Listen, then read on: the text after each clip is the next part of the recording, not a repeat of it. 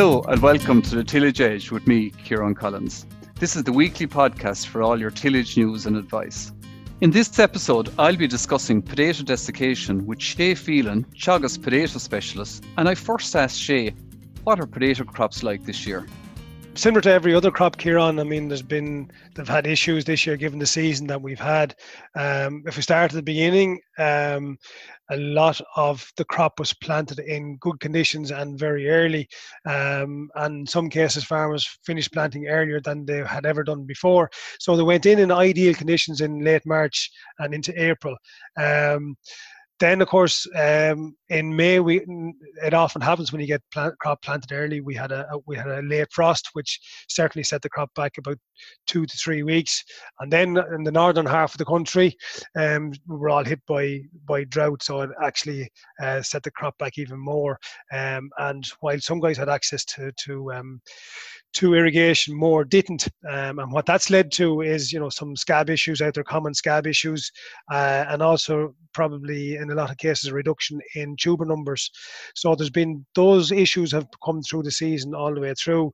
Um, and what what's also noticeable out there actually in quite a lot of crops and just talking to guys in the last week is quite a lot of black leg starting to affect crops now. Um, it had been there all all season at low levels but with the wet weather we've had in the last couple of weeks it's certainly starting to become an issue, and that's going to become an issue, and we'll talk about maybe later on when we come to desiccation. Um, and uh, finally, I suppose in the last week or so, I'm see- hearing a lot of blight issues coming uh, in different crops as well. So, you know, while um, it has been a relatively good growing season, it hasn't been without its issues. Okay, so similar to like a lot of cereals, I suppose, shale location kind of dictated uh, what happened in the crop. Yeah, yeah, absolutely. And, and and again, the crops further north, where there was a lack of moisture, seem to have suffered worse than the crops further south. Okay, so I suppose that at this time of year, um, a lot of farmers obviously are looking to to burn off crops. So, what should growers be be looking at at this stage? Yeah, well, uh, before uh, before they, they start to desiccate crops, I mean, they have to make sure that the crop is ready to be burned burned off. Um, so that that's that look you have to look at a couple of different issues here. So from the point of view of first thing for most varieties, for most table varieties here, we want high dry matter potatoes. So uh, we have to make sure that our dry matters are good. Uh, and you know, guys, while most guys are aware not everybody's aware that when you burn them off with chemical destruction, you normally lose about 1% in dry matter. So if you start at 20%, you'll probably end up at 19% uh, by the time it comes to harvest. So most farmers want dry matters that are probably 21, 22%. So you need to start maybe a, a percent or half a percent above where you want it to be to get the desired dry matter come harvest time. The other big issue that guys need to have a look at as well, uh, and especially in the salad crops and in the in the seed crops, is tuber size. Um, and this can be this is a little bit trickier now than it used to be. Um, so we need to have a look and see where our desired tuber size is going to be, whether it's 45, 55 mil or something like that. And you need to try and figure out or calculate what's the maximum fraction of your tubers that are going to be in that in that in that zone uh, maybe 40 to 50 mil or whatever it is. So you need to figure out what size tubers or what yield of tubers are going to be in that zone and maximize those. Again with slower desiccations than we would have had access to maybe before that's going to be a little bit trickier. And the third thing that we need to have a look at um, is that uh, there is quite a lot of disease out there. So we need to be able to make sure that that disease is not going to spread. And as I mentioned, blackleg is an issue out there. Um, so that has an impact when it comes to desiccating the crop. Okay, so there, there's clearly a lot of things to um, to think about before you you take the decision to actually burn off. So, Shay, what um, options are there for growers at the moment in terms of of um, of burning off? Well, uh, the the two two main options that guys have are haulm destruction, which is going in with a flail and flailing the, the, the, stems off the crop. And you also have your chemical destruction, your, your, your Spotlight Plus and your Gozai options there. Um, again, when you are doing it, they, they, work slightly, well, they work completely differently in, in, in a way. If you're going into flail a crop, a flail will take off uh, most of the haulm off the crop. So you're leaving about eight inches of haulm uh, at the top of the uh, top of the drill, um, and that pretty much stops the crop dead in its tracks. So the crop stops bulking, stops doing, you know, stops growing, and it stops pretty quickly. Uh, you then come in with a chemical desiccant, the likes of Spotlight Plus, and you spray it on, on to heal the wounds that are left behind by the flail, and you also put on a, a blight spray as well, just to keep blight at bay. The other option then that that guys have are chemical chemical destruction. So the two options that we have here at the moment are um, Spotlight Plus, which was available last year, and Gozai, which is new this year. Uh, we didn't have access to it last year, but it works pretty much in the same way as um, as, as Spotlight does. Uh, and unfortunately, I suppose what most growers are worried about at the moment is the speed of desiccation from them. Um, Whereas flailing is pretty immediate, although it's expensive to do and it's slow to do. And given the ground conditions at the moment, most crops are not suitable for flailing. Um, chemical destruction is going to be the way that guys are going to have to do it, but the, it is going to take time. Um, both Gozai and and uh, Spotlight they take three to four weeks for full desiccation. They're stem desiccants primarily. They're not uh, leaf desiccants. Um, so we're going to have to just take our time with those and and and and adjust our harvest heads accordingly. Okay, okay. So it, it, looks like it'll chemical uh, desiccation is going to be what, what farmers are going to have to use at this stage, I suppose, given the, the weather conditions at the moment, and it'll be quite difficult for flailing, I'd imagine, if if, if conditions are, are wet. Yes, exactly. Okay. You know. So I suppose the, the, the big one really in this context is the the loss of diquat. Um, so overall, we'll say, what impact do you think that will have on desiccation strategies? Um, as you say, like Diquat is is is is is um, a big loss to the industry, or would be a big is it is a big loss to the industry when it comes to this end of the, end of the season. Um, it was very good um, at stopping the crop, so it was pretty good on leaves destruction. So basically, what it did was it desiccated the leaves, uh, and the stems started to die. Then after that, whereas the PPOs that we have, the Gozai and the Spotlight Plus, are primarily stem desiccants, and they work on the stems first, and then the leaves die afterwards. So that leaves uh, that leaves the crop open for quite a bit of time to diseases like blight, likes of blackleg to spread in the crop. So from that point of view, um, they are much slower. The crop continues to grow, and like I was mentioning earlier on about, say, the likes of tuber size, your crop will still bulk a little bit after being apl- after getting an application of Spotlight and Gozai, whereas generally with Diquat, they, they stop growing and, and, and died fairly quickly. Okay, so given that we're we're pretty much down to Gozai and, and Spotlight Plus, like what advice would you give to farmers in terms of to get that best burn down, maybe tank mixes or time of the day or weather conditions, are they factors? They are indeed, yeah. Um, first thing is timing, and, and timing is critical in this. Um, Gozai, both Gozai and Spotlight, like I said, they're PPO inhibitors, so they work on stems. Um, and they work best when the crop is starting starting to naturally senesce anyway. So that's why we kind of struggle with say like the seed crops or salad crops because those crops are growing very strong when you want to take them down because the tubers are quite small. But for main crop varieties, the likes of Rooster or Kerrs Pink or Markies or any of those, they work better in that scenario because you're waiting to get the crop near to maturity and once the crop gets to maturity then the leaves start to die back. So you, they work best at that time. So if you can time it that the crop is starting to naturally senesce that you'll get better activity. Other things that guys should be looking at uh, are the time of day that you apply it. So from the point of view of desiccating the leaves and getting maximum effect on the leaves um, both Gozai and Spotlight work best in bright sunny conditions when the UV light is at its most intense. And that generally occurs in the middle of the day. So you're talking somewhere from about 11 o'clock in the day till about 11 o'clock in the morning till about 3 o'clock in the afternoon. That's your best timing for getting this stuff on in bright sunny conditions. Not that's not to say that these products won't work in dull conditions late in the evening or early in the morning. Yes, they will, but they'll be much much slower.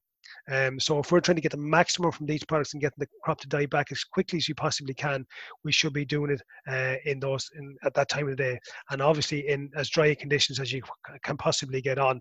The other thing we need to do in order to get the the best activity out of them is keep water volumes up. So you're looking at you know probably up to 400 litres a hectare to try and get as maximum coverage as you can down to the base of those uh, canopies. Because some of those canopies, like especially like of Kerr's Pink, are very, very big canopies and tend to be tall. So you need to be able to get the application down to the base of those um, canopies as you possibly can.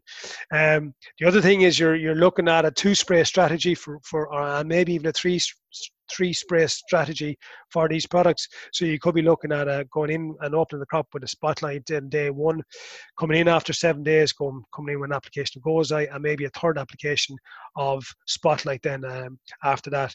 And you know, obviously you have to you have to watch out for your maximum total doses as well, um, and harvest intervals. Spotlight has a seven day harvest interval, and goes Gozai has a 14 day harvest interval. So it's not just as straightforward as it used to be. There's a lot more for guys to think about now and, and how to do it. The beauty of Diquat years ago was that it it pretty much didn't matter what crop you were going into. It, it, it desiccated everything. Whereas these are much more particular on how they work. Okay, and just that you mentioned how particular that they work, Shay, is there any advantage in maybe the likes of an adjuvant or anything that we can use to, to aid these products? Yeah, again, this is I'm, I'm kind of looking a little bit at this at the moment, and AHDB have done uh, uh, some trials in the last two years on this. Um, some guys are looking at like the trace elements, particularly like the copper, um, zinc, um, uh, boron, and molybdenum. Uh, which you know at high levels are toxic to the plant anyway. Now again, you just need to be careful of those. Are they going to have any effect on um, on, on, on the tubers. So, you, you know, tuber quality is everything. So you don't want anything that's going to affect those. Other guys are using likes of adjuvants, stickers, wetters, penetrants that are going to stick the um, stick the, the, the desiccant to the leaves to try and you know scorch those leaves uh, as best they possibly can kind of the opposite of what we want to do with a crop during the middle of the season. You don't want to scorch them this time of the year. They are looking to see if they can be a little bit harsher on, on the on the on the leaves. Um, then there are other options, I suppose, that guys are trialing, and um, I know certainly in the UK they're using salts, so the likes of uh, sodium chloride uh, in solutions, but you're looking at huge volumes of uh, active ingredient there. You're looking at applying maybe 1,000 or 1,100 litres per hectare uh, onto a crop uh, with specialised equipment because this these these these salts are, are, are, tough on working parts of, of sprayers. So there are guys looking at these things. There's really nothing out there to say that anything is going to um, add, be a huge addition to the to the the um, products that are there already if if they're applied in time.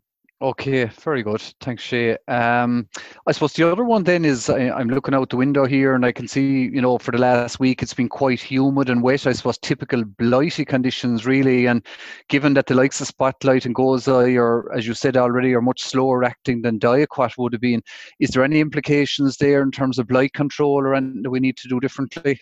Yeah, um, again, uh, as you mentioned, they are slower. So, uh, in my experience, you're probably talking um, that the crop is going to be live for an extra two, maybe even three weeks, depending on the variety.